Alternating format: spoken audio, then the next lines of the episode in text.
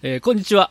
わしのポッドキャストこと、わしぽですね。あ、逆か。わしぽこと、わしのポッドキャストですね。わしぽ、わしのポッドキャストは、私、北田幸則が自分の好きなことを聞くというポッドキャストです。今日は海鮮さんをお呼びして、最近のオンライン開催のイベントの特に懇親会事情について、ああでもない、こうでもないと言おうと思います。はい。よろしくお願いします。海鮮さん、よろしくお願いします。はい、よろしくお願いします。こんにちは、海鮮と申します。わしのポッドキャストわしはい。海星さんはなんかデータ分析とかが得意で、で、特に Python を使いこなしていてですね、Python を使いこなしているデータ分析をする人の中ではもう、一本の指に入るんじゃないかという感じですかね。はい。そうかしら。それは比べたことがないのでよくわかんないですけど、だいぶ普段からデータ分析とかされてる感じがします。そうですね。データ分析。ははいい。そういう話もできたら楽しいですね、今はい、ありがとうございます。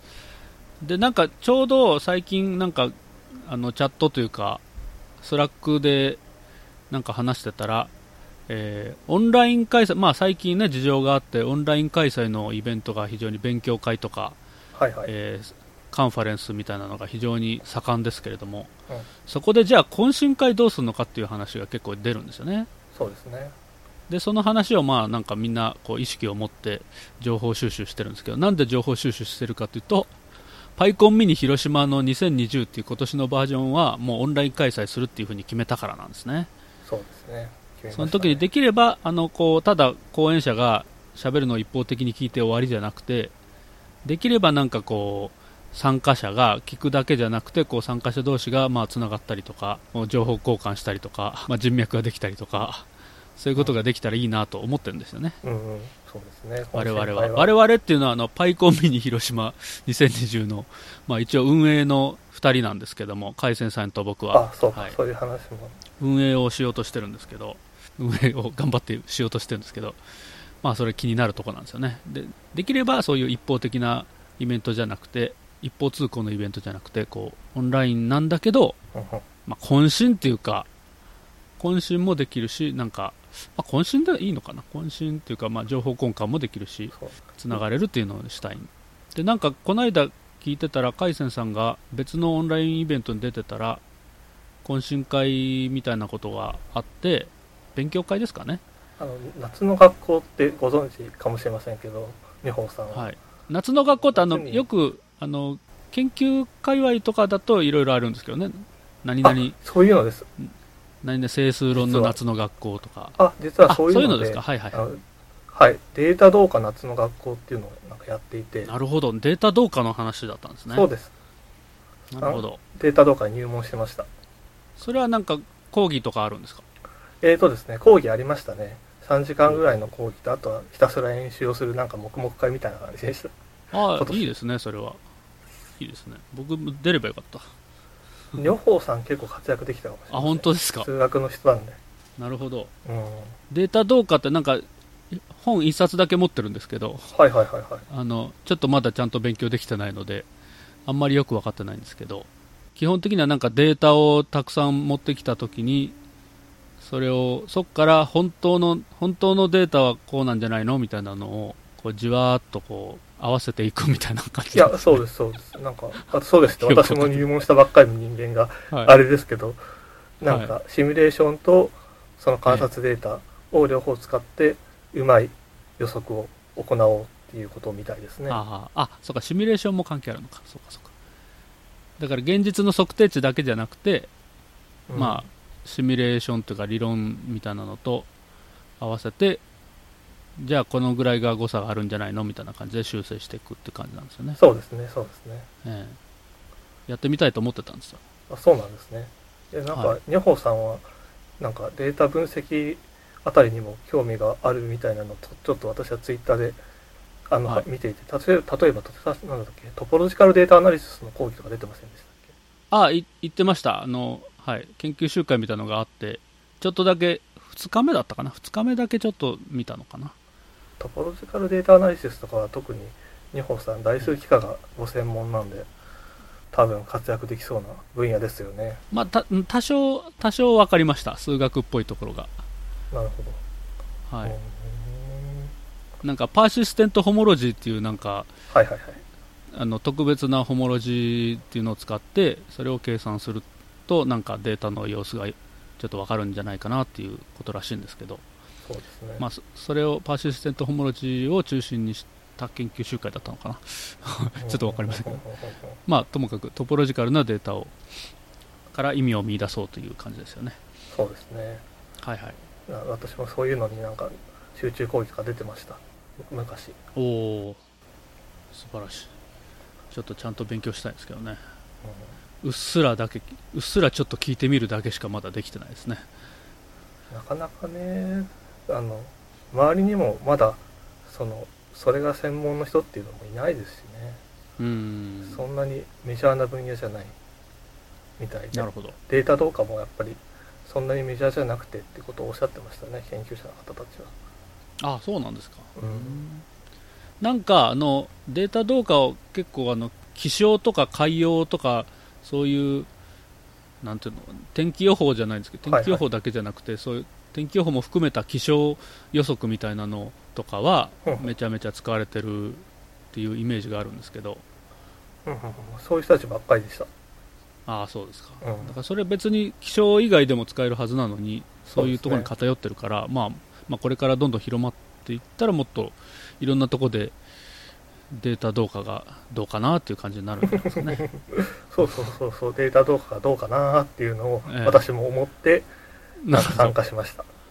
なるほどなるほどまあ意外とやっぱり、うん、入門も大変でしたけああどね難しくて。そこのまあでも一応今日のワシポはあの懇親会にフォーカスしようとして。るんですけども、そのその夏の学校に懇親会があったんですよねそうですね。はいありました。あって、どんな感じだったんですか？えーとですね、初めに、あの、まあ、乾杯をするために、なんか全体のチャンネルみたいなところで、会議が、えーと、ウェブ会議が開かれて、あ、まあ、Teams を使ってたんですけど、だからちょっと Teams が分かってる方じゃないと、イメージはつかめないかもしれませんが、えーっとですね、めちゃめちゃ使ってますよ Teams、あ、本当ですか？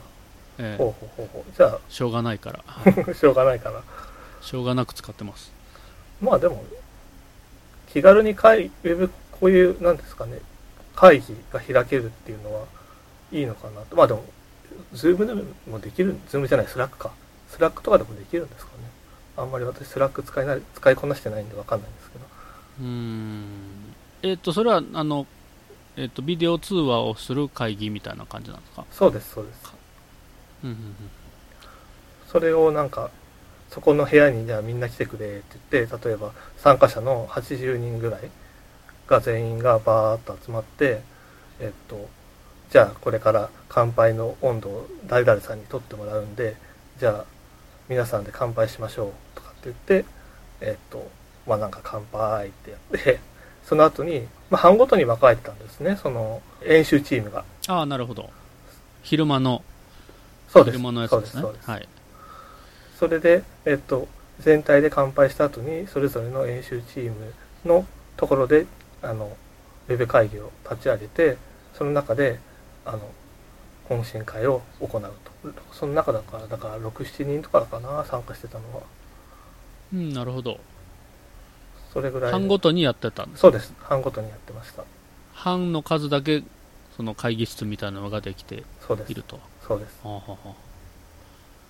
まあ、そこでは、えっと、まあ、チューターとかをやってくださってる、まあ、方が、えっと、いたので、まあ、必ず一人はいたので、まあ、ななんとかその方たちがファシリテーター的な役割をやってくださってたんですけどね、ですね。なので、うん。まあ、割と会話は弾んだんですけども、その後に、まあ、席替えっていうのをやろうっていう話になってて、席替え自体はすごくいいことだと思うんですよ。のあの普通の懇親会でもやっぱり席替えって楽しい、楽しいというか、うん。まあ、いろんな方と交流できていいことだと思うんですけど、ただその時に特にルールが元あの決められてなかったので、なんか適当に散らばっていっちゃって、そうすると、それぞれの、なんていうんですかね、別にえっと、別の場所に立ち上がっているウェブ会議で、そのファシリテーター的な役割をする人が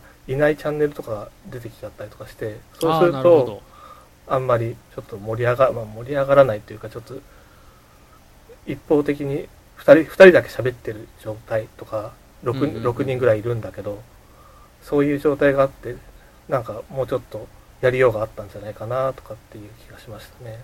ファシリテーターの方がいらっしゃれば、もう少しそのいろんな人にこう話をどんどん振っていって、みんなの話が聞けた、みんな交流できたんじゃないかなとかってちょっと思ったっていうことですかね。なるほど。それはその最初の懇親会の最初の、えっ、と、なんかチャットルームみたいなのをそのまま使って別の場所に移動するという感じなんですか？えーっと、最初のっていうのはそのグループごとのってことですか？ああ、そうですね。最初に班ごとで、かんあ、乾杯、最初は本当にあれか、80人で。乾杯ってやるんですよね。そうで。その後に班ごとの会議室というかチャットルームに入って、うんうんうんで、懇親会をすると。はい、そこに、で、そその後、その途中で席替えと称してやるのは、その既存のチャットルームを使ってやる。そうですね、既存のチャットルームを使って、その例えば6人いたら、6人中5人は別のチャットルームに去っていくみたいな、うん、うん、うん、うん。そんな感じでやってましたね。なるほど。そこがまあ、ちょっと、まあ、制御されたわけではないのでそうで、すね。場所によっていろいろだったということですね。そうですね。なるほど。ファシリテーターがそういうところにもいないとちょっとオンラインでやるのは難しいですね。なんかオンラインだと、慣れてる人は慣れてるけど、そうですねちょっとよくわかんないですもんね。そうなんですよね。それもその、さっき、あの、なんですかね、昨日ちょっと Slack で話したんですけど、多分慣れてない方は、あんまり顔出しとかもしたくないんじゃないかなっていううん。感じで、あの乾杯の時とかもやっぱり、まあ、顔出しっていうか、まあうん、ビデオ出してなくて、えーまあ、その真っ暗な画面のまま、あとまあ喋りもしない、まあ喋り喋らないこと自体別にいいんですけど、うん。そういう状態だったので、まあなんかそれって本当に、うーん、まあしょうがないことなのかなとかっていうのをちょっと考えちゃったりとかしたってことですかね。うんうんうんなるほどな。いや、なんかその、オンラインじゃなかったとしたら、なんかレストランとか飲み屋とかでうんやったりしますけど、それ、そういう時でもうん。別に黙ってる人いるじゃないですか。い。ますね、いますね。で、まあ、よく喋ってる人の隣でただ食ってるけど、まあ話面白いから聞いてるとかっていう人も、うんまあいるとは思うんですけど、うん。うんまあそまあ、その時の黙り具合とはまあちょっと、まあ、違うんじゃないかという気はしますよね、そのえー、とみんな喋ればいいかと言われるとそういうでもないとは思うんですけど、うんうんうんそういう普通のオンラインじゃないオフラインイベントでもそうなので、そうですね。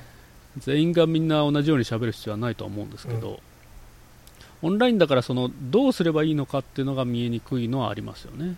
そうです。あ、そうですね。そのええこともやっぱり、えっと、何でしたっけ？我々がやってるパイコンミニ広島2020に、あの、えー、なんていうんですかね。ミーティングのあれですミーティング、そうですにぎやね。かし、にぎやかしにぎやかし枠の方、せっかく来ていただいても、なんていうか、声をかけていいのか、いけないのかよくわかんなかったっていうことは確かありませんでしたっけ？そうですね、あの割と,、えー、と1ヶ月に1回とか、最近だと2週間に1回とか、えーミーティングをオンラインでやってるんですけど、その時にあのスタッフだけじゃなくて、賑やかし枠として、誰でも来ていいですっていうのをしてるんですよね。そうですね。でそういう方が時々あの1人、2人いらっしゃって聞いてくださるんですけど、別にこうスタッフというわけじゃないから、普通にスタッフのようにうん。こう会話に入るわけでは、まあ、普通はないとは思うんですけど。うんかといってずっとほったらかしでいいのかっていうのもちょっとよくわかんないですね距離感はよくわかんないですよねそうそうそうそうそうなんですよねそれでなんか私が参加し最近よく参加している Python の勉強会でハンナリ Python っていう勉強会があるんですけどそこでは、はい、ハンナル Python はい、はい。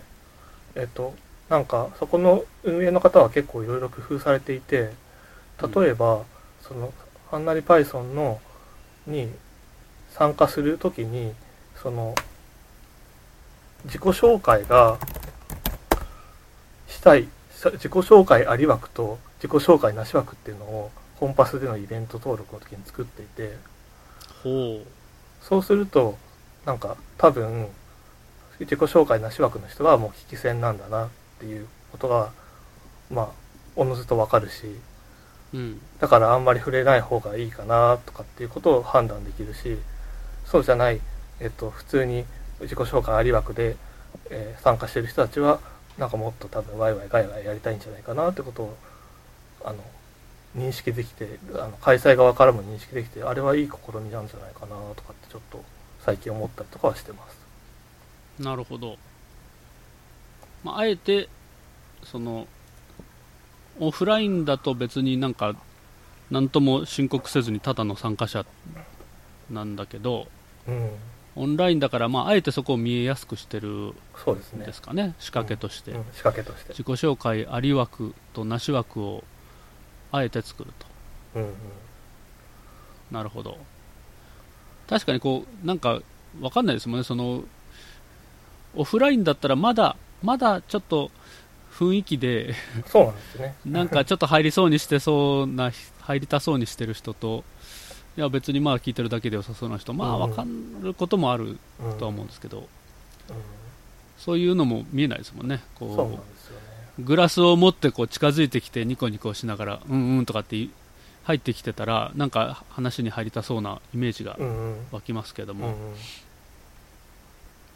なんかねそれこそ何もそのマイクもビデオも使ってないと真っ暗な状態なのであどんな気持ちで聞いてらっしゃるのかなとかっていうのでなんかこっち側からの配慮としてちょっとお話を振ってみたらなんか迷惑だったっていうこともあると思うので、うんうん難しいですよそうですねね。そうですよね。え、えって言ってこう話を振られたら切られたみたいなのもありえそうですからね。あそれありましたよあの確かあすすすごい広島かな？すごい広島ってはい。あの無人さんがやってるじゃないですかそこになんか、えっとどこからともなくどなたかが来てくださって「あえ。えこんにちは」って声をかけたらいなくなっちゃったとかっていうあことがあったりとかやっぱりするので難しいなとかっていうのがありますね、あ、なるほど、なるほど。そういうのはあれですね、こう、どういうスタンスで来てるかを、が分かれば、まだそういう話しかけるときにも配慮ができるとうん、うん。いう感じですね。まあ、例えばなんかむしろ、はい。むしろもうみんな、みんなこう積極的に交流しましょうっていうのだけにしないというのも、うんうん。だからいいですよね、そういうあのそういう積極的に交流したいわけじゃない人もうん。歓迎しますよという姿勢が出せるかもしれない。出したいですよね。うん、それはでもどうやったらいいんでしょうね。難しくて。そうですね。まあ、一つのやり方でしょうね、自己紹介なし枠を作るっていうのは。うん。ただ、まあ途中で、途中で ちょっとスタンス変わっちゃった場合は、うん。やっぱり僕、やりたいですっていうのも、まあ、受け付けたいととは思いますけどね、なるほどなるほど。えーえー自己紹介なし枠だったんだけど、自己紹介したい人はどうぞみたいなのでもあってもいいかなという気はしましたけどね。そうですねうんどうすればいいんだろ難しい、難しいですけどね。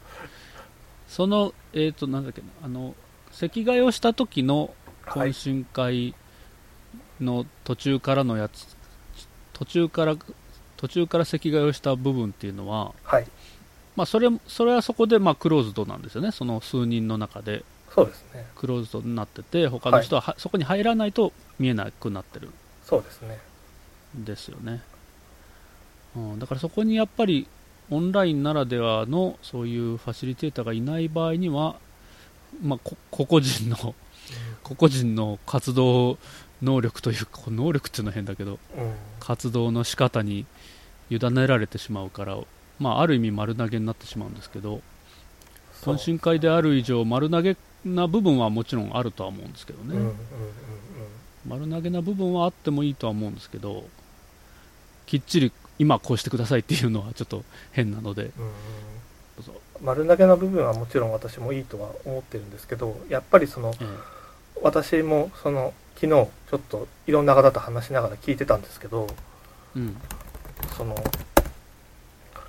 ほとこ特定の部屋に入ってはみて入ってみてこう話を聞いてどっかで入ってみは話に入りたいなって思ったんだけど入れなかったって言って私のいた部屋に入ってきた方がいらっしゃったんですよ、ああ、入りたいけど入れない。うん、もうすでに盛り上がってたりとかああ、まあなるほど。まあそれでも盛り上がっててももちろんそのファシリテーター的な人がいればあなんか初めましてとかって言ってなんかちょっと良ければ自己紹介でもしてみてもらえませんか？みたいな感じで新しく来た方をこう迎え入れることができればなんか自然と会話ができるのかなって気はしたんですけど、うんうん。そういうのがなくてただ単に途中から入ってきたけど誰も触れないみたいなうんうんうん状況になっちゃって、それってなんかうーん入りたい会話に入りたい人にとっては辛いよなっていうのがちょっとありましたね。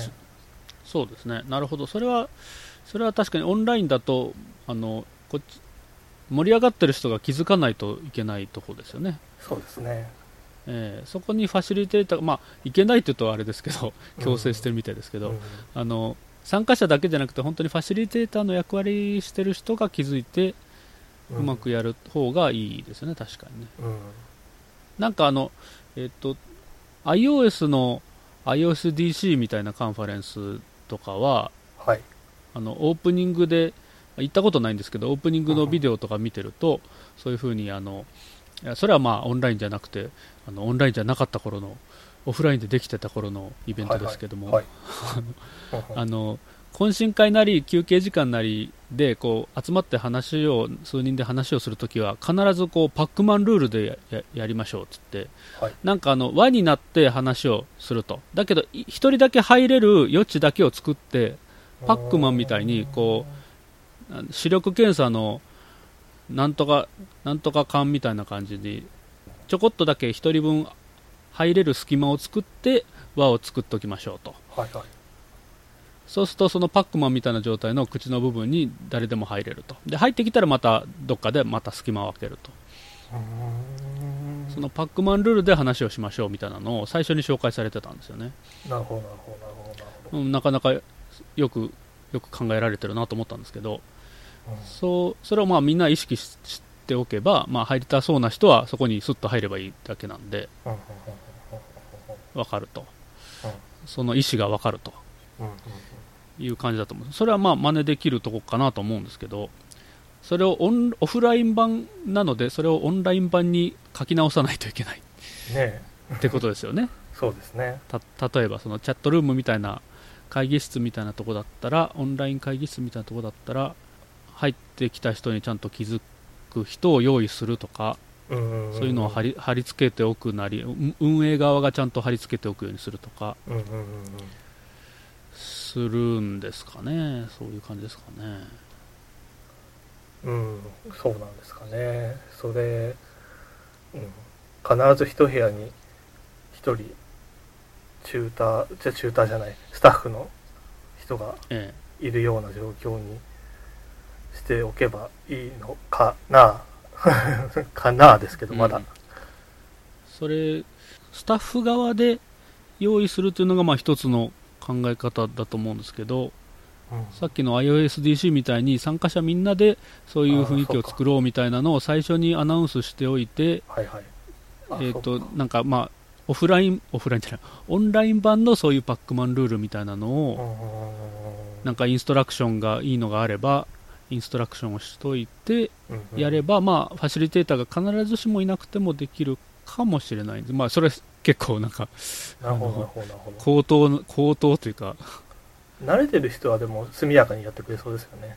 そうですね。い懇親会とか、えなんか知らない人とコミュニケーションを取ることとかに慣れてる人は、えうん、多分頑張ってるから。そうですね、うん。慣れてる人はいいですよね。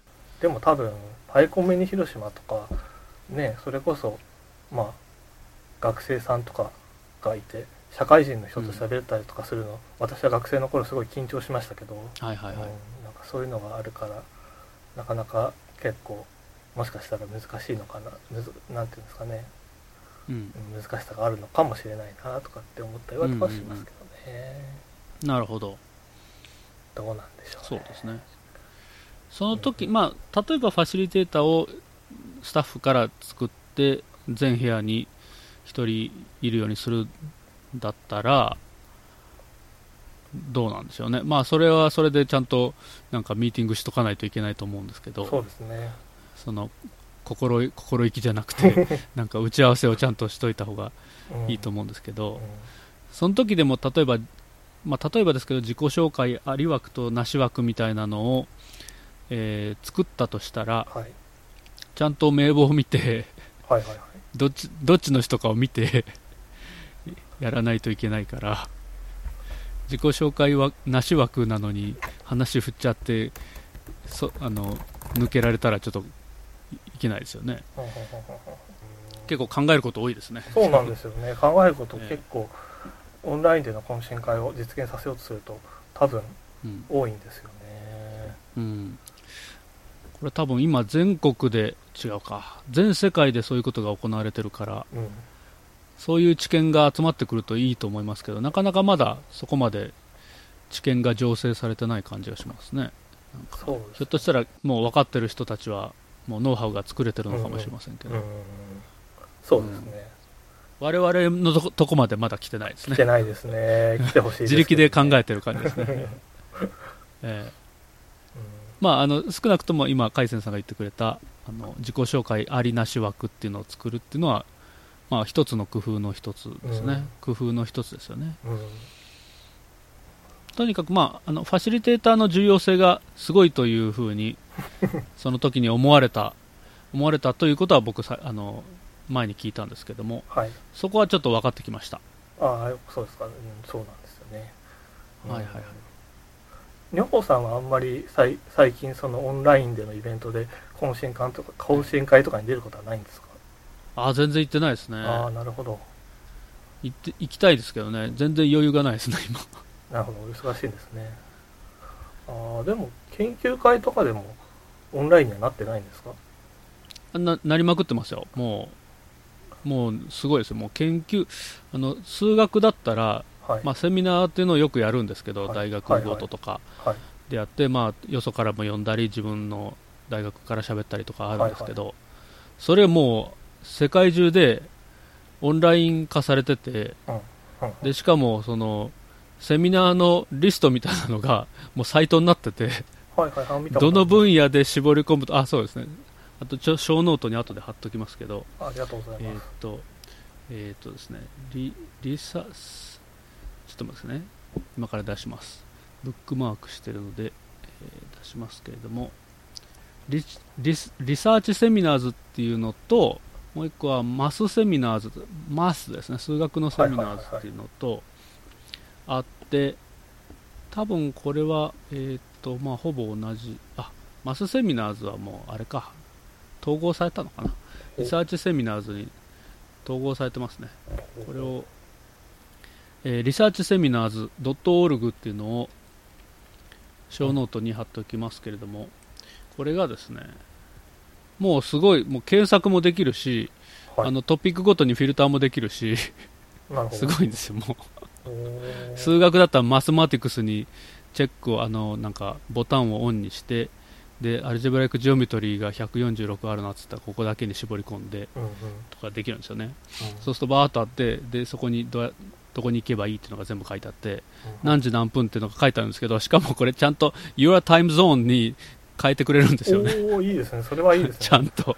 そうなんですよね便利これ便利すぎるなと思って。そうそうそうそう海外のね案内がそもそもね、あの、別のグリニグリニッジとかになってたり、アメリカの西海岸時間になってたりとかするので、計算し直さないといけないんですけど、これだったらもう、あ、これなら参加できるなとかっていうのが、すぐわかるんですね。これいいですねすごいすごいこういうのがすぐ立ち上がってすごいなと思いましたけどね。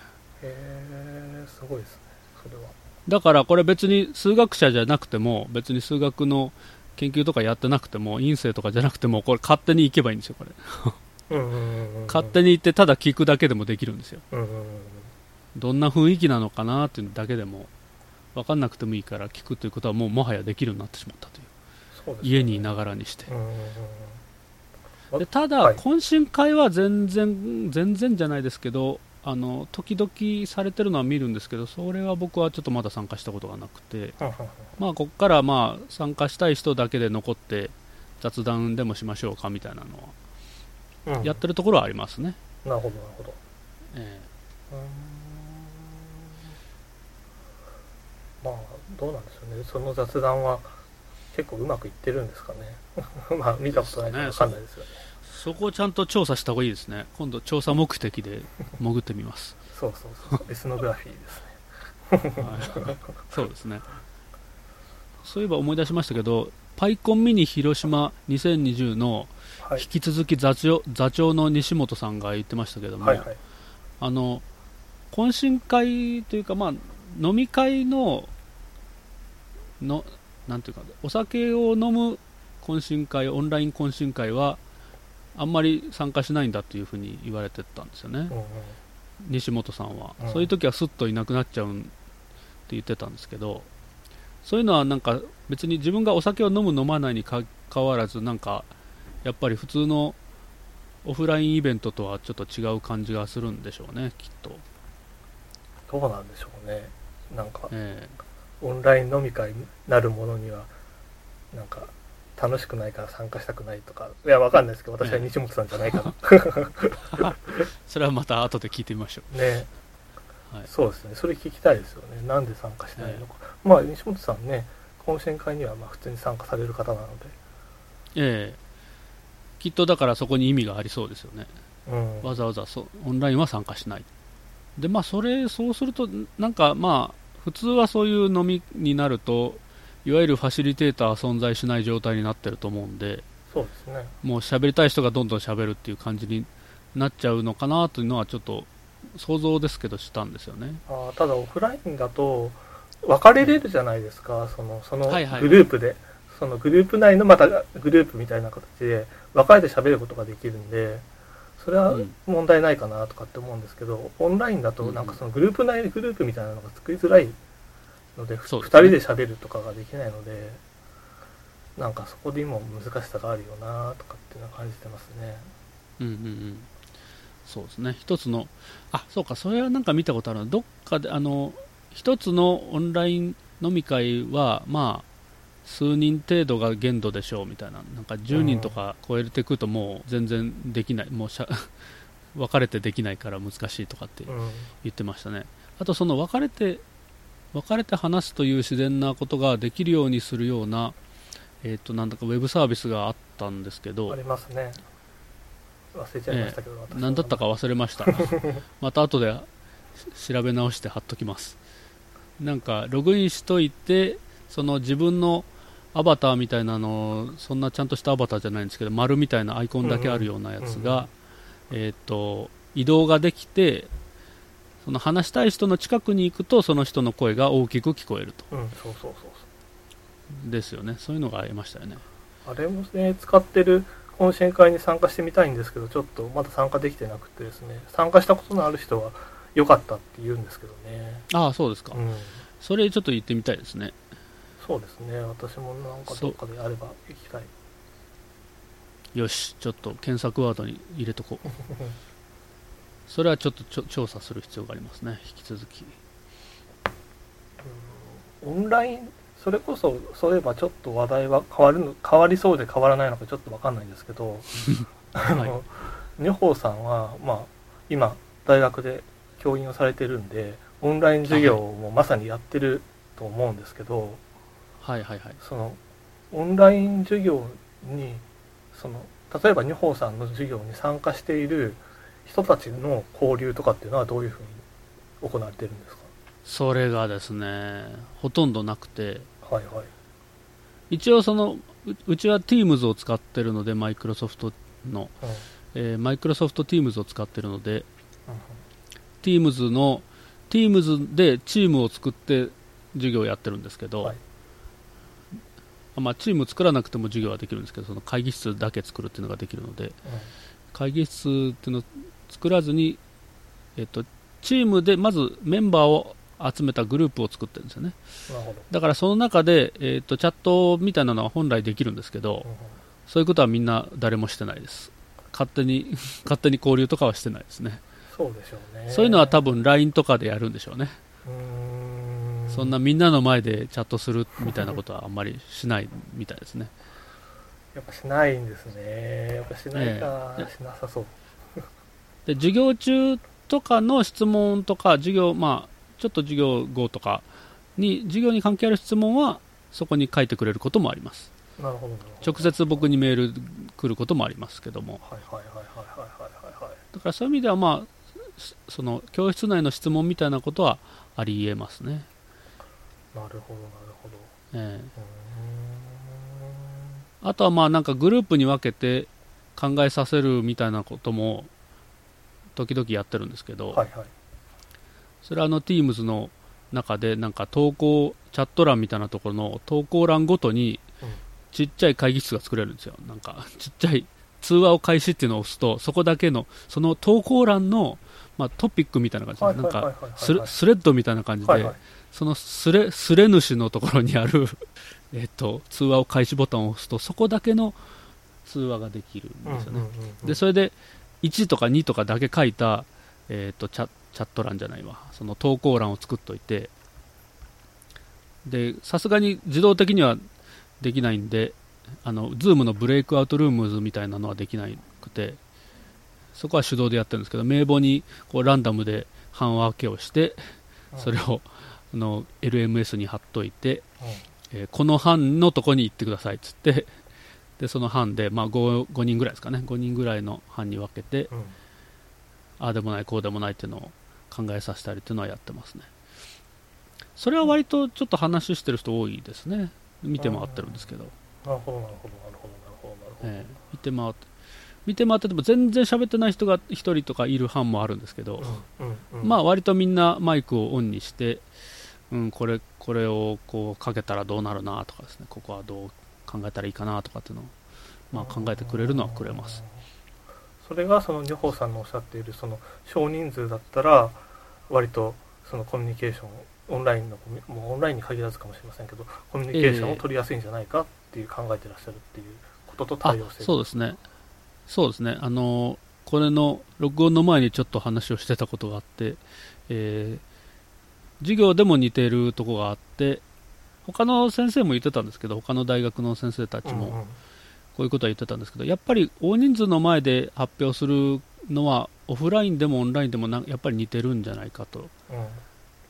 あまりやりたがらないという、あの積極的な人以外は、あんまりやりたがらないと、はいはい。しし当てられたらしぶしぶ喋るとか、そんな感じですかね。はいはいはい。だけどやっぱり3、4人とか 5, 6 5人とかのグループになれば、まあ、みんなが安心して喋る、まあ、安心できるというのはやっぱり、ここに今見えてる人にしか聞こえてないっていうのがやっぱり安心材料なんでしょうね、きっと。うー。んえ。なるほど。えなんかもうとにかく見え見えてないっていうのはやっぱ不安ですよね、なんか、うー。んうんうん。ちょっと想像ですけど、うん。まあといっても教室とかだったらみんな見えるはずなんだけど、やっぱり全員の前ではやっぱり話しづらい人もいるから、見えるだけではないとは思うんですけど、あ見えないだけでは理由はないとは思うんですけども、まあ、そういう意味であのオンライン飲み会が10人以上はちょっとや無理って言ってる人が多いのは、ちょっと似てる感じはありますかね。安心して喋れる手の手の及ぶ範囲にみたいな感じがするのかな。どうなんでしょうね。4人ぐらいならまあ喋ってる相手が把握できるんですかね。どうなんどうなんでしょうね。う いやでもだってそれこそね 女宝さんなんて何千人もフォロワーがいるツイッターを まあほぼ実名みたいな感じで運用されてるわけじゃないですか、はいはいはい。だから女宝さんに関しては多分そういう感覚はあんまりないのかなとかって勝手に私は想像してるんですけど。そあ大人数の前でってことですか？そうですね。だってうーんそうですね。ツイッターは別ですか？そうですねツイッターはなんか確かにツイッター相手全然見えてないですけど、うん、うん。なんかそうですね、あんまり何千人に向かって喋ってる感じではないですかね。あそもそもですね、うん。あの、ツイッターの、あの、アナリティクスを見ると、うん。僕のツイートを普段から読んでる人は300何十人ぐらいしかいないんですよ。なるほど大体、大体ですね、普通のツイートをすると360とかなんですよ、大体、はいはいインプレッションがインプレッションじゃないわ。な、なんだっけな。その、だから大体、10分の1ぐらいなんですよ。9分の1か10分の1ぐらいなんですよ。フォロワー数の。なるほど僕の感じだと。あとは、とりあえずまあ、フォローはしてるけど、普段読んでるリストには入ってないとか、はいはいはいはいそういう感じなんですよね。そもそもミュートをしてるとか、そういう感じだと思うんですよね。大多数の人は見てないから、僕は好きなことを言える感じですかね。なるほどあんま関係ないかな。あんま関係ないかもしれない。えー、あ見られてる感はないんですねうん、見られてるか。だから、す知ってる人の顔は思い浮かぶんですよね。あの、知ってるというか、ツイッター上でよく知っているアカウントの、あの、ことは思い浮かぶことはあります。これを言うと、この人はこういうふうに思うかなとか、うんいうのは思うんですけど、不特定多数の人に言う時の感覚はあんまり持ってないというか、あんまり気にしてないですね。そういう意味では。えーなるほどなるほど。こういうダジャレを言うと、ダジャレクラスターな人が反応してくれないかなとか、はいはいはいはい。そういうのは思思いますね。ああじゃあなんか自然ええ。と、あーうん。なるほなんかデータ分析の数学的なところをちょっとツイートしたら、海鮮さんとか読むかなとか、はいはいはいはい。はいふうには、そういう意味では、あの、顔は思い浮かんでる感じです。顔というか、アカウントは思い浮かんでる感じですね。なるほど。えうー。んあ、だからそういう意味では本当にその、300人とは言わないですけど、よく知っている、フォローしているな、まあ100人とか200人とかは、まあ頻繁にやり取りする人は、まあ割と把握してると思うんですけども、うんあの、テレビでココメンテーターとして出るみたいなのは本当にもうわけわかんないですね。ほうほう何を、誰に向けて喋ってんだろうって感じで、うんうんあの空気のような感じですね。空気に向かって喋ってるような感じでしたね。はあなるほどね一応隣のアナウンサーの人たちとかは反応はしてくれるんですけど、って言ってもまあそうじゃなくて、それを見てる人が100万人とか200万人とか、あそんなにはいないか、視聴率を考えるとそこまではいないけど、100万人数万人とかは少なく、ええ、そうなんです。数万人はいるんじゃないですか、最低でも。うんテレビに出てると。そこはななんかちょっとよよくわかんなかったですね。ま、全然つかめなかったですね。うんなんか、なんかこれを聞いてる人たちっていうのがよくわからないっていう、えええーまあペルソナっていうのか、そういうのが思い浮かばなかったですね。うん、人前で喋る際に相手が何者なのかはわからない場合は怖いですよね。そうですよね。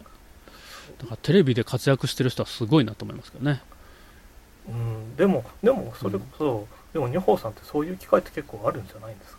ないんですか？その全然知らない人たちを前にうーんなんか話さなきゃいけない例えばい公務とかでどっかの学高校が高等学校でええ。なんかなんかわかんないですけど数学のあそうそういうのはありますけどね。えるとか。ええ。そういうのはありますけど、それはまだ、まだなんか、こういうタイプの人たちが、タイプって言ったらあれですけど、あこう、例えば数学の先生が集まってるとか、ーうん。あの、すえっ、と、高校生たちが集まってて、数学の授業として聞いてるとか、うんうん。そういうのがあるから、まあ、まだそこは、なんというか、特定しやすいというかですね、全人類の平均ではないんですよね。そうか特定しやすいか。なるほどそこに集まってる人たちが偏ってるんですよね。なるほどなるほどなるほどなるほど。なるほどどういう意味で偏ってるかが分かってるので、まあ分かると。だけど、テレビの場合はそれを見てるのが本当になんか、まあ平均じゃないかもしれないんですけど、うん。平均からずれてるかもしれないけど、非常に平均っぽい感じの、どのようなタイプの人がいるのか全く把握できないっていう。状況だから、まあ、なんか想像がしにくい感じですかね。まあだから逆に好きなこと言えばいいとは思うんですけど、あある程度。あでもそこで逆に好きなことを言えるっていうのはすごいなと思いますけどね。あんまり、あんまりそんな言う機会なかったですけど、ちょっとだけ、あの、数学っぽい機械学習のことと、ちょっと数学っぽいこと喋ったり、した時は、まあ、あの本当に自分が好きなことを喋ってるなとは思いましたけどね、あんまりこう 受け手のことはちょっと二の次になってるかなっていう感じがしましたね、まあ、ある程度その聞いて分かりやすくはしようとは思ってましたけども、まだまだ、まだまだだなという感じですね、こっち側が伝えたいことを喋ってるだけという。なんかちょっと話は戻りますけど、オはい。ンライン授業といえば、そのなんですかね、まあ、オンライン授業ってそれこそ MOOC ってご存知だと思うんですけど、はいはいはい、あのオンライン上でいろんな海外の大学の講義を受けることができるとかはい、そういうサイトが例えばまあコーセラとかあと edX かな？edX って読むのかな？EDX って書いて edX って読んだりとかするものがあったりとかするんですけど、はい、私はそのコーセラに結構入り浸っていた時期があってはい、それでまあちょっと見て思ったのはそのまあそうですね。コミュニケーションに関して言えばなんでしょうね。いろそのものすごくたくさんコースがあって私も結構いろんなコースに顔を出してみたんですけどやっぱうり慣れてる人たち、まあ、特にその情報系の人たちは、多分その自分でスレッドを立てるあのコミュニケーションするための掲示板に自分でスレッドを立てるとか慣れてるんでガンガン立ててコミュニケーションを取ったりとかするんですけど多分慣れて授業専用のあのフォーラムみたいなのがそうありますもんね。ですそうです。ありますね。はいはいはい。でもそれ全然そのフォーラムに何にもスレッドが立ってないっていうところもやっぱりあって。ああ、なるほど。それはもうファシリテーターがいてすらやっぱり立たないみたいなのも結構あ、うんうんうん。見たりとかしていて。うん。やっぱり慣れの問題もあるのかなっていうのはちょっと感じましたね。そのオンライン上でのコミュニケーションをすることのハードルが低い人は例えばまあツイッターとかもねやっぱり使い慣れてる人ツイッターとかを使い慣れてる人だったらまあ不特定多数の人の前で何か発言をするっていうのも多少は慣れてると思うので自分でスレートを立てて何かコミュニケーションを始めるっていうのもそんなにハードルが高くないかなと思うけどそういうの慣れてない人は多分あんまりスレートとかを立てるとかっていうの自体がなんか結構ハードル高いんじゃないかなとかって思って、うん。なるほどね。で実際になるほど。スレッドがたくさん立っている講義の方がなんかなんでしょうね多分たまあここはあくまで推論ですけどええ。修了者とかが多分多いんですよああ、まあそれはお互いに助け合って何か問題を解決しているので、うん。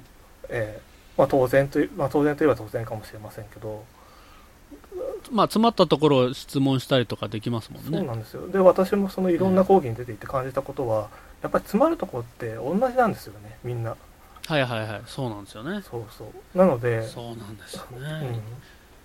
フォーラムでかなり解決したことがたくさんあってで私なんかはもうそこそのそういうところでココミュニケーションを取るの慣れてるのでちょうん。ちょっとしたそのここで詰まってこういうことをやって解決したよっていうことをなんかスレード立ててたりとかしたらなんかどっかの国のななんか誰かわかんない人が「あ俺もそうだよありがとう」みたいなことを言ってくれたりとかして「あ嬉しいな」とかって思ったりとかしてすげえ楽しいじゃんってなって。素晴らしい。でますますそのコーセラに没頭していくみたいな。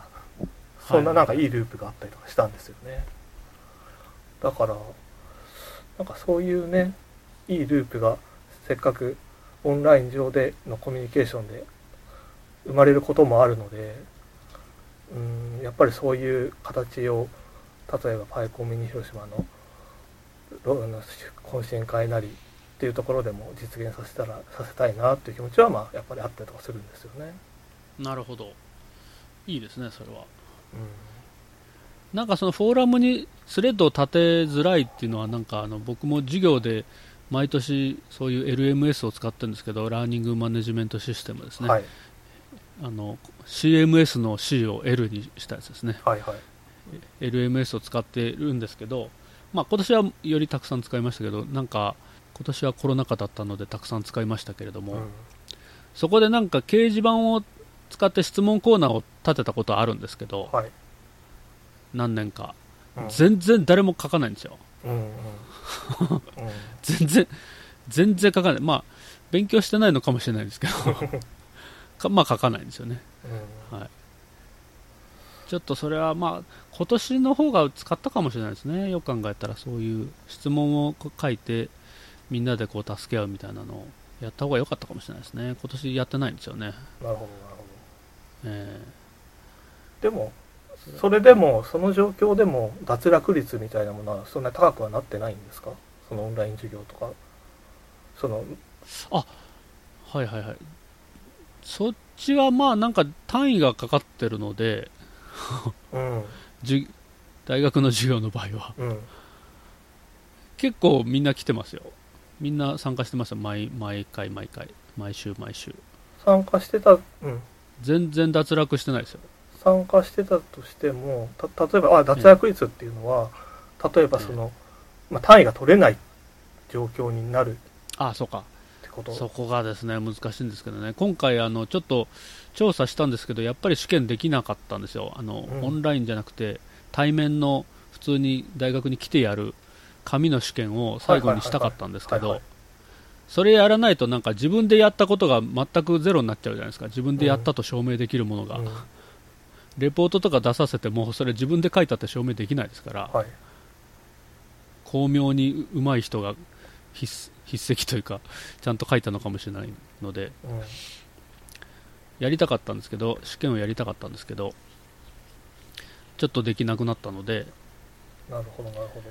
まあ、そこはちょっとまだ分かんないんですよね。その本当にこう脱落してるのに うまいレポートを書いてきたのかなるほど本当は分かってないのに誰かが教えてくれて書いたのか。が、まあ、ちょっとまだね判定できない。あの原理的には判定できないですね。あの本当に自分で全てを自分で書いた人は、うん。まあ、この人分からずに書いてるなってとか分かるんですけど、うん。分かってる人に代筆してもらったらもうおしまいなんですよね、うん、それ分かってる文章になっちゃうのでんこの人が分かってないことが判定できないんですよね。うんでそういう意味ではちょっと脱落そういう意味での脱落率はちょっとまだ分からないです。なるほど。なるほどいやなんでこんな話をしたかっていうと、そのええ。コーセラとかムークのあのムークって、まあ、2012年ぐらいから始まって多分2014年ぐらいにすごい流行ってたと思うんですけど、はいはい、はい、それでただあの最後まで、えっと感想っていうか、まあ、全部課題とかを解いてそのなんでしょうね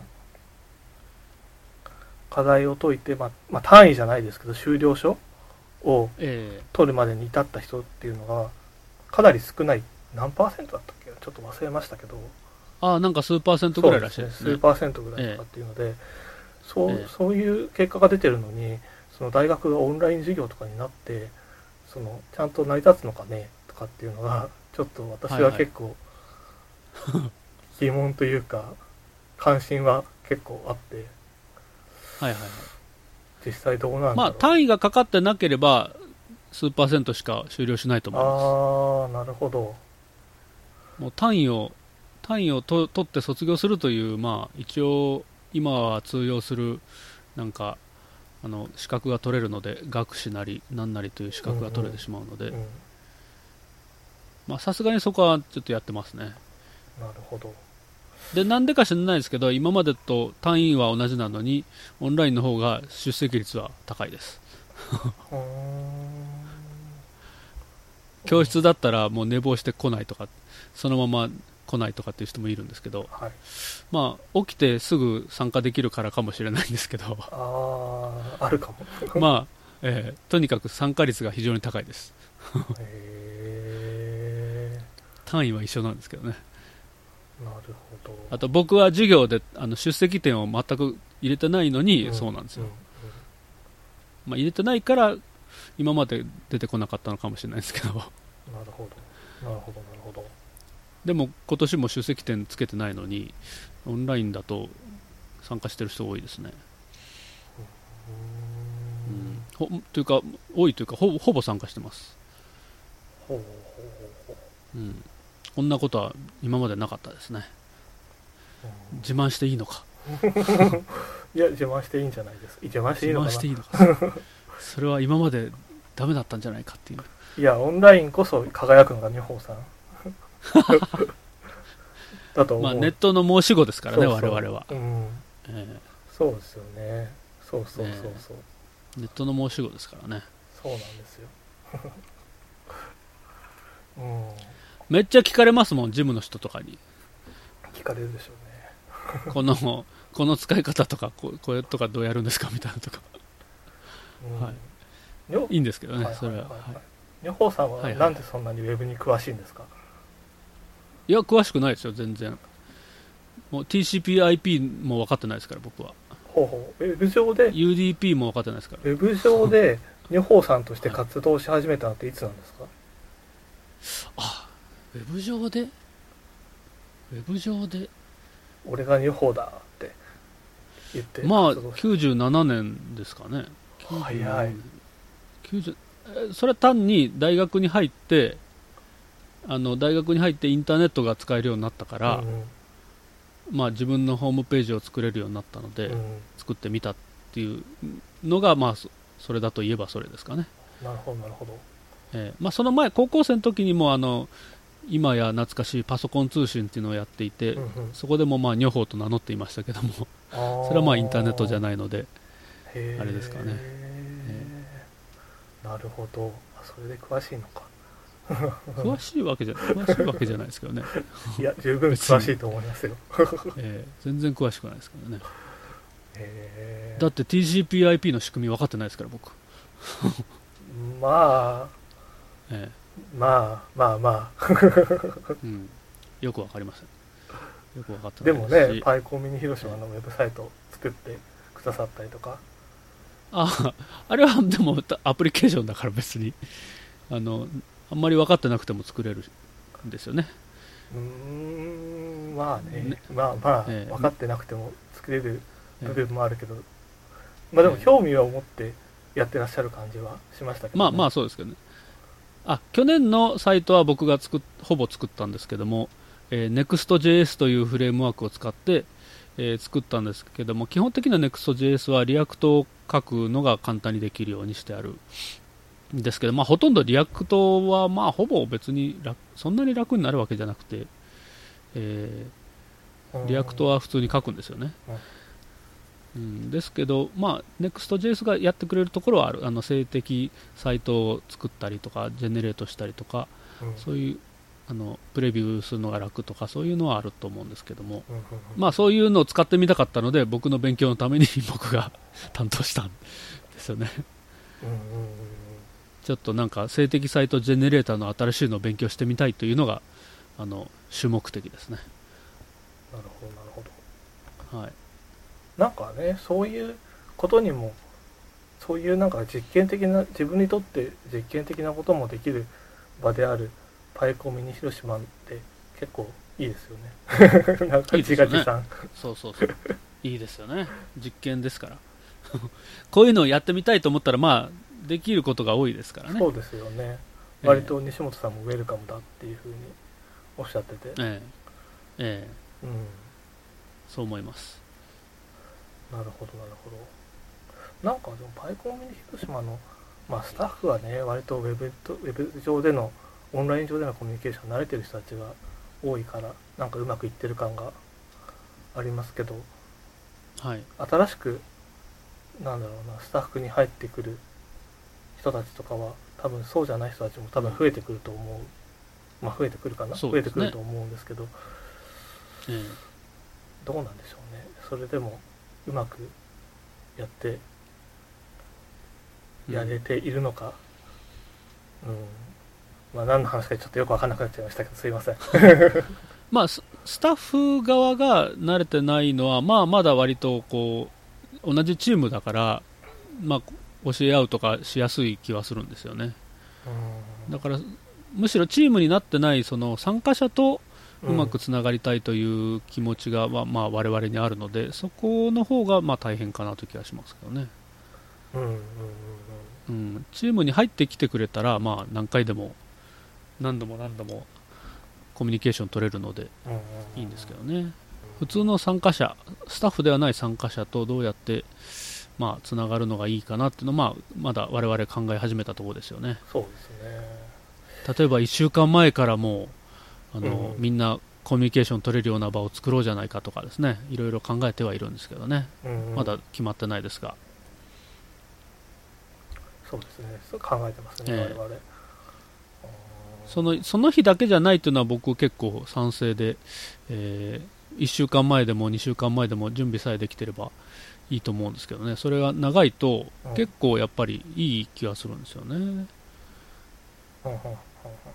うんどう思いますか？あんまりどうですか？海鮮さんは。いやすご1く週間前からコミュニティに参加させられたらどう思いますか？参加した。その全然知らない人たちがいるところで、私だったら嬉しいですけどね、はい。でも私の感覚が一般的かどうかちょっとあまりよくわかんない。でしょうね そうそうそう。外れ値だから。そうなんですよね。我々外れ値だからね。我々多分外れ値だと思いますよ。まあみんなみんな誰もが誰もがいろいろな分野で外れ値だとは思うんですけど。ね。えーまあこういうなんていうかネットでコミュニケーションを取るっていう意味ではまあ我々はだいぶ偏ってるんでしょうね、だって知らない人とかでも簡単に会いに、ね、ネットで知り合った人と会ったりとかするのに抵抗ないですよねきっと。そうですよね。私もないんですけど小学校ではネットで会った人とは会いに行ってはいけませんっていうのが配られますからね。うん。ネットで知り合った人とは会ってはいけませんって 会わないようにしましょうって言ってプリントが配られますけど。ね。むしろ我々と逆ですから。う んそれはまあそうなんですけど小学生でそんな判断力がまだついてないのにひょいひょい言ったら危ないですからね。そうですね。え。うん。でも私、まあ、割と大学の頃からなんでしょうね。インターネットで知り合った人たちと仲良くなって一緒になんか遊びに行ったりとか、まあ、それこそ自分の興味のある研究分野に近い人と仲良くなったりとかってことをした経験があるんであいね。えなんかそういうのがいろんな人にねそういう体験がいろんな人ができたらいいなっていう気持ちはやっぱりあるんですよねどっかで。ええ。うん、でもそのためにどうしたらいいのかはあんまりよくわかんないくて、うん。よくわかんないけど例えば、うんまあ、このパイコミュニ広島みたいなところでスタッフとして参加することは一つの貢献にはなるのかなとかっていう気はしてはい,、ながら行動はしてるんですけどね。はいはいはい。素晴らしいですね。やうん。っぱり自分が体験して良かったことを他の人にもどうですかって広めようという感じですよね。そうですね、まあ、あとはそれは、うん。それがそれこそがなんかインターネットへの恩返しみたいな気持ちがあってインターネットでいろんな人との出会いとかいろんな学学びの機会とかを得られることができたのでまあやっぱりそれをねなんか誰に返すでもないけど誰に返すのかってしたらやっぱりそういう経験をまだされてない方に返すのが、うん、インターネットへの貢献になるのかなとかっていうことを思ってはいますね。恩返しって恩返しって書いておこう ショー show note に書いておきますありがとうございます。インターネットへの恩返しインターネットへの恩返しなんですよね。結構。でも OSS コミュニティで活動されてる方とかも多分ね OSS へのええ恩返しとして活動されてる方っていうのは結構多いんじゃないかなとかって思うそうでしょうね OSS っていうのは基本的にはもうみんながボランティアだから、みんな活動すればするほど恩返しになりますもんね、うん。そうしてくれたから自分たちもその恩恵に預かったよと。うん。だから自分も参加してみようっていう感じですよね、うん。ええ。そう思います。まあこれからそういうのが増えてくるといいですけどね。OSS に限らずインターネットへの恩返しを、まあ、する側と、まあ、それでまた恩恵を受ける人が増えていくのはいいと思いますね、うん。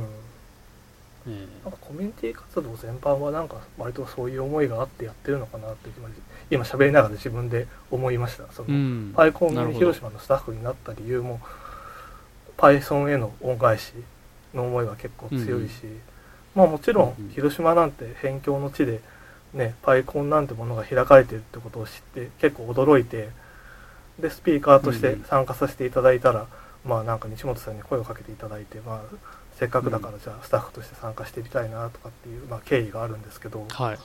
ただコミュニティに活動をやるっていうのはそれまでやったことがなかったのでパイコンミニ広島でスタッフが初なんですよね。あそっか。パイコンミニの、えー、と講演されたのがパイコンミニ2018広島で18です。2018のちょっと後でリンクを貼っときます。ありがとうございますそうですね。それがあるから、えー本当にその次の年の2019からスタッフに加わってくださったんですよね。はい、はいはいはい。うん。なんかあの、割とこの、このチームは、うん。パイコンミニ広島のチーム、スタッフのチームっていうのは、西本さんはまあ Python、まあ、ずーっとされてたと思うんですけど、はい。他の人はそうでもなかったんですよね。なるほどなるほど僕はもう全然だし、他の人もでもその業務で Python 使ってる人、メインで使ってる人はほとんどいないんじゃないかな、どうかな。だから西本さんとほぼろさん、まあ、うん。えー、とこのチームでは Python をこうバリバリ自分で、まあ、ほぼメインでやってるような人はどっちかというと少ないんですようんうね、ん。うんそういう人が増えるっていうのはなんかいいいいと思いますけどね。まあ広島ですからなんせ。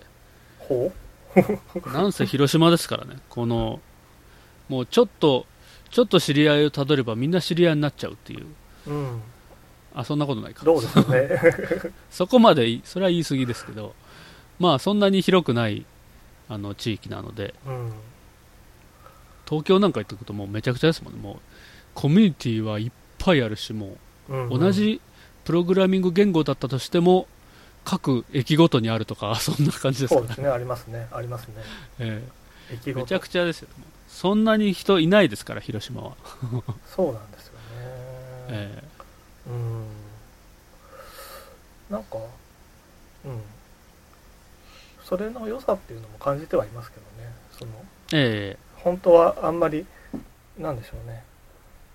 好き好んで広島に帰ってきたわけでは実はなかったりとかはするんですけど、まあ、東京にいたんですけど私ずっと。大学以降。あはいはい。でもなんでしょうね。広島に帰ってきてなんなんだろう。パイコンビニ広島のコミュニティとかと関わるようになってからやっぱりなんでしょうね、まあ、広島も捨てたもんじゃないなっていうか思い始めてて、まあ、それは一番は初めかな。なんか懇親会になんかのなんだっけ女宝さんがやってたあの思思い出せないな。エリクサーか。エリクサーのあ勉強会の後に。エリクサはいはい。エリクサーの勉強会の後の懇親会でえ確かなんかまだ私も全然広島のそのこういうコミュニティにで活躍されてる方まあ女宝さんともかとももちろんその全然話したことがなかったですしえはあはあ。その頃になんか西本さんがになんか多分東京から広島に帰ってきてうんぬんみたいな話をしてたら、まあ、広島も結構、まあ、西本さんもね同じ東京にずっといらっしゃってそうですね。広島に帰ってこられてっていうのでなんかそういう同じような立場だなとかって思って話してたらまあでも広島もいろんな人がいて面白いですよみたいなことを言われたんでうんうん。じゃあちょっといろんな人と関わってみようと思ってそれからの関わり始めたら割と毎回同じような人たちに出会って、まあ、うんうん。無人さんとか柿木さんとかうんうん。女宝さんとかいろんなまあそれで仲良くなってとかっていうのがあってでもそれ多分東京だったらもうちょっとなかったそういうのはなかったのかなとかって思ったりするんですよね。そうですよね。うん。いついつもいお前いつもいるな問題っていうのは東京ではあんまりないですかね。うん、どこのコミュニティ行ってもあの人いるなみたいなのは。広島だとあるけど。でもそれがいいなとかってうん。ちょっそれはいいと思いますと思ったんですよね。まあ広島って言ってもあの広島市だと思いますけどね。広島市中心だと思いますけどね。うですね。僕も広島市はまあちょっと頑張らないといけないですから、そうなんですよね。そそんなに。ちょっと遠いですよね。ええ。いけなくはないですけど、広島市内の人はまあ割と広島市内で集まるのは割とさっといけると思うんですけどね。うんうんうん。割とですけどねそれも。広島もうん。ひ、広いですからね。広島市も、そうですね。広いですね。ええ。まあでもそれはあの僕も思いました。僕はウェブウェブタッチミーティングっていうのにはいはいはい、はい。えーっと呼んでもらってからつながり始めたので、えーっとうどこだったかな、えーっと2000 2010年かな。2010年ですね。うん。その時にいろいろいろいろな人と知り合ってあ広島に面白い人いっぱいいるんだなっていうことが分かりました。だからその IT 界隈の人はあんまり知り合いがいなかったんですけど、プログラマーとかデザイナーとかの人うん。と知り合えて、まあ良かったですね、まあ、広島も結構面白いじゃんということで。でコミュニティに参加すると面白いことは結構いっぱいあるなというのは思いました。そうなんですよね。それのについて私は今年の PyConJP で広島チームがえっと喋るんですけどその中で今ちょっと話したようなこととかをなんとか伝えないといけないなっていう今資料を作っている最中なんですけど。おスムーズに宣伝に入っていきました。すごい広島地広島で公演。これちょっとメメモしておきますこれ。 show note に貼っときます後で、えー採択されたんですよね。そうですね。PyConJP っていう Python, Python のカンファレンスの日本の一番大きいやつですけども PyConJP の今年のやつですけどもそれはオンライン開催にやはりなっているんですがそれで広島からコミ地域の Python コミュニティとか、まあ、Python に限らないですけどコミュニティの話をしようとうん。うん。いうトークが採択されたんですよね、はい。どうでしょうね。うまくいくか。いや楽しみです。楽しみですね。どれぐらい人が来てくれるのかとかどうなんでしょうねなんかむしろ PyConJP オンラインだからそのわかんないですけど普段参加しない関東近辺じゃない人が参加して面白いと思ってもらえたらいいですよね。うんうんうん。この関東じゃない地域コミュニティもあ結構いけるんだなっていうことが分かってもらえるとそうですね。いいなと、地方のえ。地方で何か自分でコミュニティを立ち上げて何かやりたいとかって思ってる方が聞くといい話に多分なるんじゃないかなと私は思ってますけど。えああそれは絶対いいですよこれは。これは他の関東圏まあ大阪もまあそうかな。大阪も東京とまあ似たような感じですかね。大阪、まあでも関東以外の人にも聞いてほしいなっていう、うんうんうん。そういう感じですね。こう地域コミュニティの話になると思いますね。楽しみですね。なんて言ったってあはい。れですよね、パイコンミニ広島はパイコン JP に次いで2番目に多くやってる。そうなんだ、ね。そうなんだ。そうじゃなかったでしたっけ？広島すごいな。パイコンミニ広島すごいな。そうパイコンミニ広島すごいんですよ実は。地味に続いてますからね。そうそうそうそう、うん。毎年やってるっていうところがそんなに多くないてかないんじゃないかな。まあ、そうですね。まあ、もちろんそのええ Ruby 会議の時にやってないみたいですけど。そうですね。1, 2017 1年飛んだだけでずっとやってるんですよ、うん。うん、立派なもんですよ。去年もなんかもう台風来てるのにややりましたからね結局ね。台風で。ねえ。もう。大変だった。大変だったのに。当日もう電車止まりましたからねもう。うん。止まり止まってだけど新幹線はなぜか止まってなかったから新幹線の駅まで タクシーで飛んでで新幹線で行きました。一駅だけ。大変そうでしたね。そう。まあほとんど座ってただけですけどそうそうそう。ほぼろさんは尾道から来てたのに、えー途中の駅で僕がそこまでいあのタクシーで行ってほぼろさんと一緒にタクシーでうん。東広島駅に行きました、はい、大変でしたね。そういうのもありましたね、えーまあなんとか続いてよかったですね。中止にならなくてよかったですね。うん。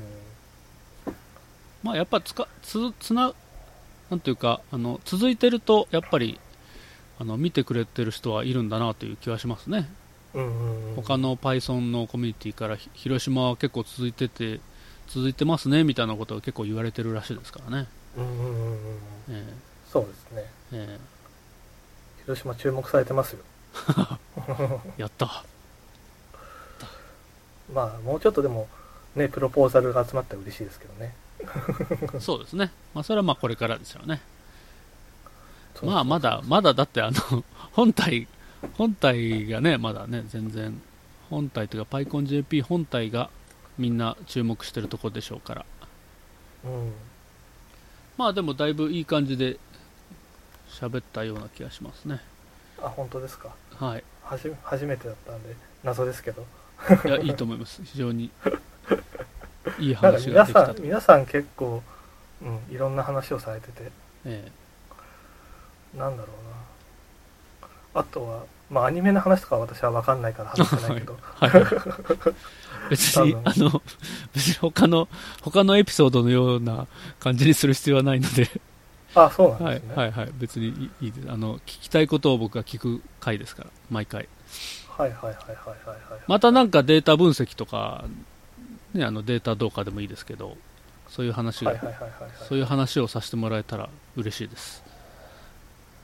データどうかは入門したばっかりだからなはい。可視化とかの話だったらねああ、いいですね。可視化も重要ですからね。まあ女房さんもやられてましたよねジュリアではいはいはい。やってましたプロッ。トとかはやるかえプロットリー使ってええ可視化とかをやって授業で使われてるのかな？ええーっとですねと、そうですね、ジュリアをちょっと使うぐらいかな。まあ、最近は授業では政治の方を使ってるんですけど、はいはいええあの数学の授業では。うんでもデータ自体扱うのはジュリア非常にいいですね。あ本当ですか？なんか書きやすい感じですね。私のツイッターのタイムラインにはええジュリアはあのバージョンが変わるごとになんか書き方が大きく変わって 使いづらいみたいな話あがなるほどあのタイムラインに出てきてたんですけどなるほど。そこら辺はどうなのかなとかっていうのはまあ、それはあると思いますけどねうん、かなり開発活発なので、しかもあのバージョン1.0になったのが割と最近で、最近って言っても2年ぐらい前かな。うんうんそこまではもうガンガン変わってたんですよね。で、はい1過ぎてからも、どうだったかちょっとちゃんと見てないですけど、1過ぎてからも書き方が変わったとこがあるんだったかな、あったような気がしますけど、なるほどなるほどちょっと忘れましたね。ちゃんと、うんちゃんとべ勉強したいと思いながら、ちゃんとはやってないという。でもなんかあの今までに、今までの、まあ、例えば Python で何倍とか使ったりとかして、はいはい。あの数値計算なりなんかデータを集計したりなんとかっていうのもジュリアはジュリアなりにこう完全に改良しようとしてきてるなっていう感じはしますね。せっかく作るならもっと書きやすいのにしようっていう感じがしますねあ書きやすい。スピードだけじゃなくてなんですか？書きやすさも追そうですね。求されてるんですよね。ええ。スピードもすごく大事なところだと思うんですけどスピードは本当にもう完全に圧勝だと思いますけどもうんそうですね。Python, Python とは全く違うと思うんですけど書き味っていう意味では非常にこうなんかなんていうのかな。数学的にも面白いしうん。なんかやっぱり文法工夫してあるなって感じでなんか例えばば普通行列書くときは二次元配列を一生懸命書かないといけないじゃないですか。うんまあかだええ角括弧角括弧2個書いてとはいはい。1カンマ1カカカッコ閉じてまたカンマ書いてとかってうんうん。書きますよね、はいはい。あれ開業でいけるんですよ。あー。カッコ書いて、1あー。スペース1みたいなの書いて、開業して、開業したら列っていうか行変わるんですよね。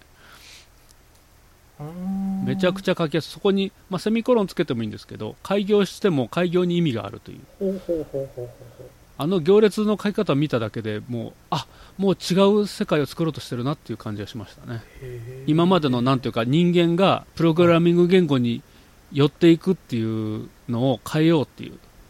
うんうんプログラミング言語が人間に近づけよっていう感じがちょっとそこでしましたなるほどなるほど。どうせ、ー。どうせわかるんだからコンピューターわかるんだからそうそう書いてもいいでしょっていう 感じの。そういう文法にしとけばいいでしょっていう感じがしましたね。それだけ見てもあちょっと違うなっていう感じがするんですよね。面白いなっていう感じが。なんかどうしても二次元配列でやるものっていう固定観念があるとそこを改良しようと思わない気がするんですよね僕なんかだと思いつかないと思うんですけど固定観念がある。のでもう二次元配列でやればいいじゃんって言って思っちゃうんですけど、うん二次元配列の、まあね、正確には二次元あいいのかな？二次元配列の書き方そのものを文法を変えちゃえばいいじゃんっていう発想になってるのがすごいなっていう気がしました。数学的に面白いっていうのはそのなんかハスケルの基礎に剣論があるとかそういう意味なんですか？えーっとですねそういう感じはちょっと僕まだ分かんないんですけどそういうのがジュジュリアにもあるのかどうかは分かんないんですけどなんかですね例えば線形代数なんかが非常によく実装されていてなんかちゃんとなんうんなんとかな。まあなんかあの行列の席みたいなのはサイズをちゃんと揃えておくと行列の席がまあできるんですけどうはいはいそういうので内積みたいになるんですよね。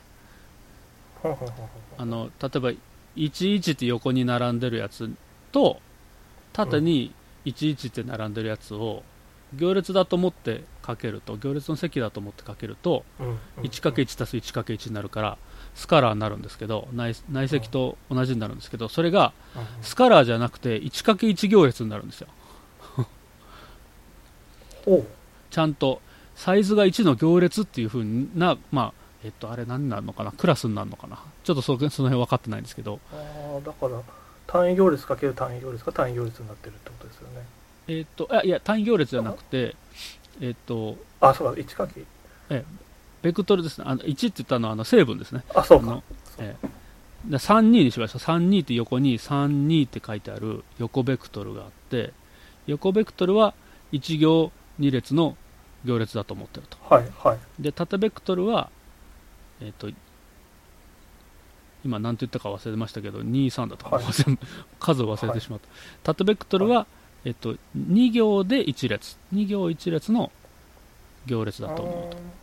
そうすると行列としての積ができるんで成分ごとに成分ごとというかこうかけて足すっていうのをやると,、えー、と行列の積としてみるとサイズは1行1列の行列になるんですよね。うんうん。でまあ普通はそれを1個のスカラーと同一視するのでああ1個の数だと思えるんですけどそれを一旦思わずにちゃんとちゃんと 1×1 の行列だと思う。サイズサイズが1行1列の行列だと思うような実装になったんですよ。へえナムパイとかではできないんですか？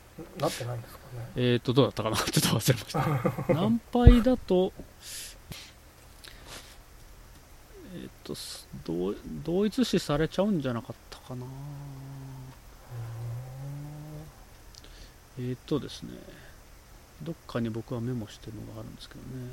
何杯でマットマルってやるとマットマルってやるとママトリックスのマルティプリケーションができますけども、そうですねえーちょっと自分がメモしたやつをから作ってみるか。あ、ま、よしこれはじゃあまたまた今度にします。あれ？なんでこんなすぐいかはいはい何杯ちょっと何杯でもやってみますね。まあなんかジュリアはジュリアで面白いなという気がしますけどね。もうちょっとちゃんと勉強してみたいですけどね。はい。ジュリア。まあジュリアのね勉強会とかもはいあっても良さそうな気はしますけど、あるんですか？えーとですね、女法会をやろうと思ってるんですけど、まだ全然できてないですね。なるほどなるほどジュリアの、はいジュリア会をやろうかなと。ジュリア縛りの、ジュリア縛りをやろうかなと思ってるんでなるすけどね。ほどなるほどはい、なるほどなるほど日本会は結構かつては開かれてたんですかたくさんいや、全然たくさんやってないです。全然たくさんやってないです。今まで何回やったんだろうな ?3 回ぐらいやったのかな ?3、4回ぐらいしかやってないですね。はいあ。僕3 4回僕がサボってるので、ええもうちょっとちゃんとやりたいんですけど、まあオンラインだったからやりやすくなったとは思うんですけどね、ちょっと一段落したら、できたらやりたいですね。なるほどなるほどジュリアとラスト縛りでやろうと思ってるんですよ。新しい言語ええジュリアとラストだけしだけの発表でやってくださいってラストも勉強したいから僕はあのアットコーダーで23回ぐらいはやったことあるんですけどラストで、はいはいはいはいちょっと最近ややれてないですね。また復活しないといけないですね。全然解けませんから時間内に。難しいですよね。難しいですからね。時間内に解けるようになりたい。せめてもうちょっと解けるようになりたいな。うん結構プログラ新しい言語を勉強するときはそうやって勉強されてるんですか？そのプログラミング。ああそうですね。そう何そうですね。何かあるかな。まあラストはちょっといいかなと思って今日プロにや使ってみたら勉強になるかなと思ってやってるとこですね。やってるとこと言いながら最近は止まってますけど。うんやっぱなんか難しいですよね。なんかチュートリアルだけやってもなかなか身につかないから自分で試行錯誤してやるの、なんかなんか自分の問題を解くなり自分でこれをやってみようと思ってやらないとチュートリアルだけだとなかなかなんかわからないんですよね。うんうんううん。ん。よくわかんない。書き味っていうか書き味まではまあまだまだ わかんないと思いますけど。うんなんか慣れた感じがさっぱりしないっていうかチュートリアルだと。やっぱり自分でなんか作ってみないとわかんないですよね、なるほどなるほど。えーよくわかんないですね。Ruby なんかもう自分でやっぱ作ってみるとわかりやすい。うん。なんかちょちょっと書けるようになってきた気がするんですよね昔。うんなんかわかりません。ちょっとよくわかりませんへえああなるほど。そうやって勉強されてるんですね。えーへえ興味という深い。というかあんまり新しい言語をあんまりやってないので あんまりあれなんですけどね、はい、なんか1年にね毎年一つ新しい言語を触れるようにしろって何かに本に書いてあったね記憶ああなんか書いてあったです書いてありましたねそういなんでしょうね達人プログラマーかなんかなんですかね、うん。わかんないですけど。なかなかねええ。なんか私も Python に慣れてしまってはいはいはい。それで書けばいいじゃんって、うん、なっちゃいましたね。やばいですね。いや Python 自体はすっごいもうもはやもうあらゆるツールがあらゆるライブラリが作られてしまったからなかなか それ以外のに移るモチベーションがわかんないですよね。そうなんですね。ただなんかでうん。もやっぱり Web 開発とかは JavaScript とかの方がかなり優位だよなとかと思ったりとかしますけどね。ああそうですね。さ少なくともフロントエンドは JavaScript とかは多いですもんね、うん。そうですね。えまあ実際に私も JavaScript のフレームワークを使ってアプリケーション Web アプリケーションを作ってみたことあるんですけどやっぱり簡単だったなとかあんまり JavaScript 分かってないけど雰囲気で書いたらできたとかってえはいはいはい。うん、Python だとまあ Django とか Django はちょっとね難しいけど、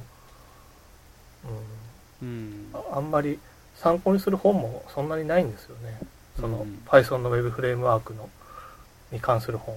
Django フラスクが代表的ですけど。はいはいはい。そんなに本がまあ本読まなくてもできる人はもちろんできるはずですけど、まあチュートリアルとかはあるのかな。Django だと Django ガールズのチュートリアルとかが有名ああですけど。そうですね。そういうのは結構ちゃんと整備されてるみたいですね、あうん。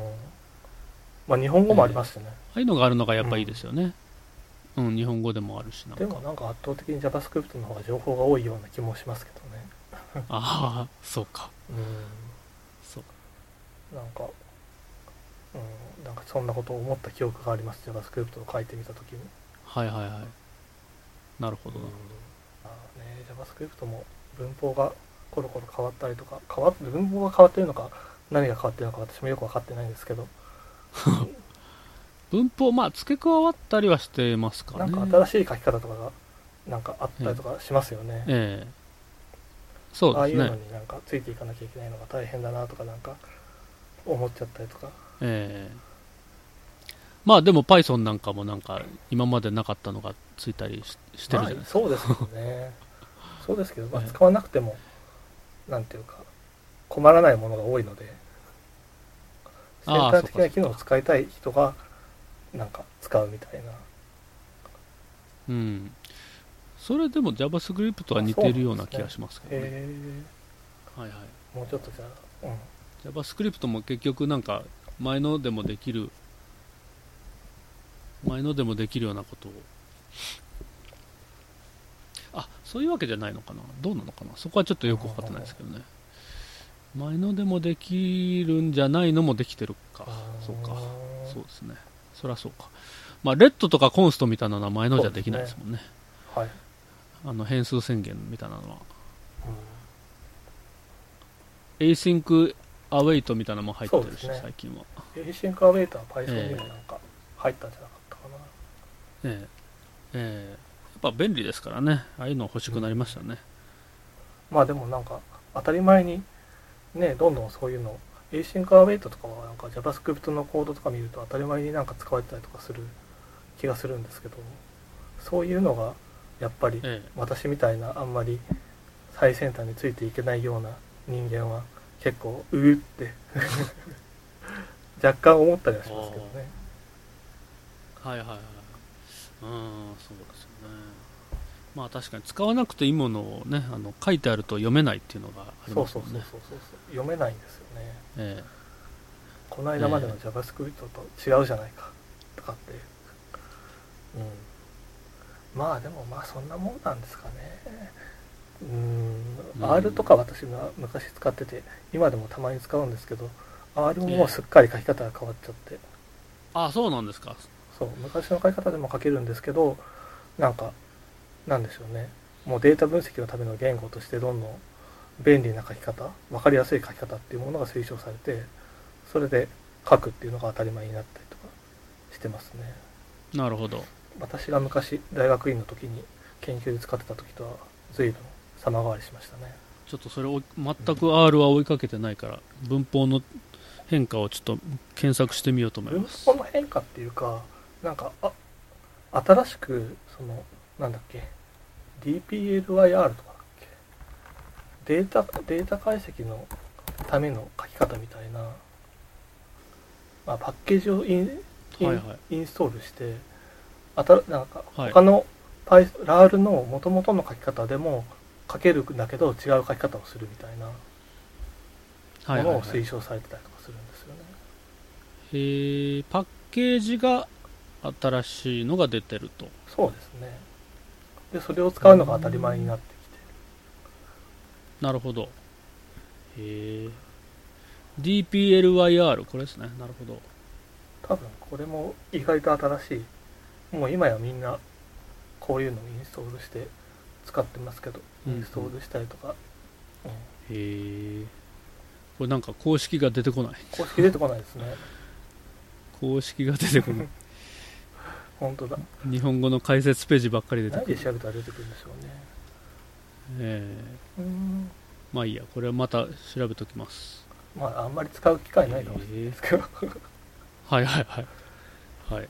データの、わかりました、まあ非常に非常に面白い話が聞けたと思います。よかったです。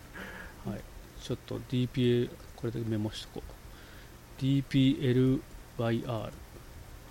言語はいあとじゃあちょっと編集して出しときますはい。あ こんなんでよかったのか。謎だ。いや全然いいですよこれこれをこれをその、まあ、オンライン懇親会のことをああでもないこうでもないといった前半のところをチームでも聞いてもらってまた考えましょうほど、なるほど。そうですね。わかりました。はい、考える材料には十分なってると思いますけどね、ええまだここに語られてない視点がまた出てくると思うんで、はいはいはい。また深めればいいと思います。そうまたなんかあの別にこの懇親会だけじゃなくてデータ分析とか言語とかの話を また出てもらいたいですね。ぜひまあ、あるいは全然関係ないこととかの私と私と女房さんの間にどんな共通点があるか分かりませんが。はい。はいあの数学の話とかでもねもちろんいいですしああねなるほど。数学、ええ。私も数学の話を数学者の方と喋れるのは嬉しいですね。あんまりできるか分かんないけど、数学の数学海鮮さんは数学も結構好きみたいですから。まあ、好きなだけであれですけど得意とかじゃないですけど、ええ。僕も全然得意とかじゃないです。好きですけど。なる、ほど。まあね。はい、分かりました、ま あそういう話もおいおいいずれぜはい、ひやりましょうぜひぜひお願いします、はい、じゃあまあこんなもんですかね。はい、じゃあまあパイコンミニ広島2020絶賛。準備中ということでですね、うん。えープロポーザルも受けて受け付けております、お待ちしております、うん。はい。そんなもんですか？そんなもんですね。はいじゃあまあそんなもんで。たわいもないことを喋った、はい。たわいもない、うん、なんか楽しかったです、ええ。ありがとうございます、あよかったです。ありがとうございます。助かります、はい、またあのコロナが明けたら一杯おごりますので。ああ本当ですか。やった。一杯でいいのかっていうねこんなん出てもらって。いや私そんな飲めないので。あそうか。そうかそうか。はいわかりました。はいあそうかそうか。あれ問題としてはあの酒が飲めない人がそういう酒ありの懇親会にはちょっと居づらいっていう人もいるかもしれないですよね。あるでしょうね、まあ、去年でもちょっと工夫しましたよね、確か。あそうですね。そうですね。酒が、うん、酒が飲めたとしてもオンラインだとちょっとやめようっていう人もいるぐらいだから、うん。うん、そう酒を飲めない人はいはい。がちょっと安くするとか、そうですね。まあ、まあ今回ただなんで、え。あれですけど今回はまあ関係ないですけどね、えーオフラインイベントだったらそういうのもありですよね。そうですね。はい。まあじゃあこんなもんで。またぜひお願いしまあぜひすぜひ。はい。 show note などはわしぽ .nyoho.jp のスラッシュ13で見ることができます。はい。ということで海鮮さんでした。ありがとうございました。ありがとうございました。さよなら。さようなら